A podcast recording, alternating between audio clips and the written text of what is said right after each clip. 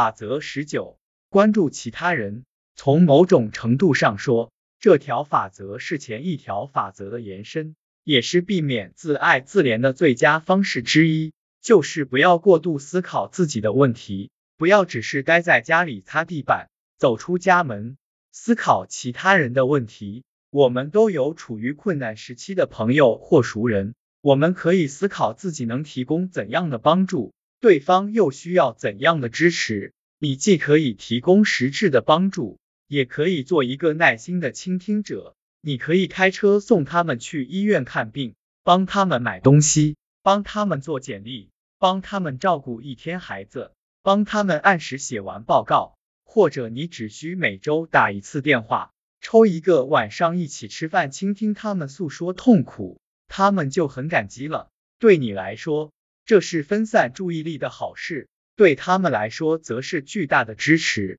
而且意义远不止于此。帮助他人时，你能更合理、更全面的看待自己遇到的麻烦，你的心情也会好起来。这么做也能提高你的自尊，因为你会觉得自己是有价值的，这是正确的。时间越长，你就越能产生积极乐观的心态，从而更好的应对自己遇到的问题。不要局限于只从身边的朋友中寻找需要帮助的人。很多人自愿参加慈善组织或其他机构，关注其他人的问题，在真正起到帮助作用的同时，也能让自己产生良好的感觉。只要愿意，几乎所有人都能抽时间参与慈善活动。你可能需要放弃定期去健身房锻炼的时间，或者推掉和朋友的聚会，又或者要放弃晚上在家看电视的时间。你可能总有许多安排，而觉得自己没时间，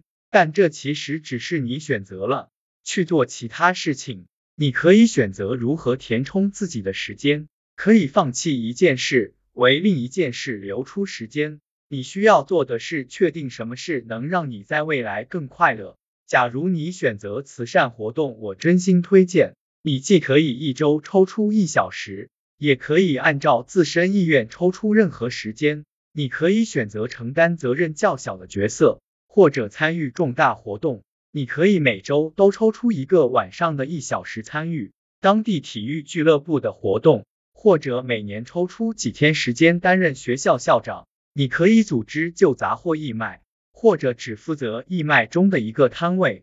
你甚至可以找一个每年只在特定时间提供帮助的事情，例如在当地的半程马拉松比赛中担任志愿者，或者为一个老年人在家组织一次圣诞节派对。越是关注他人，效果越好。坐在家里把写好的支票装进信封寄出去，当然也是好事。可你若是希望获得参与志愿活动的全部有益身心的好处，你就需要和自己支持的人们进行互动。记住，这样做既能帮助你，也能帮助其他人，这是双赢。帮助他人可以让你暂时忘记自身处境，为你带来巨大的积极助推力。这种动力可以一直影响你接下来的人生。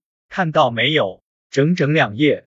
你都没有在思虑自己遇到的问题，帮助他人能改善你对自己的感受。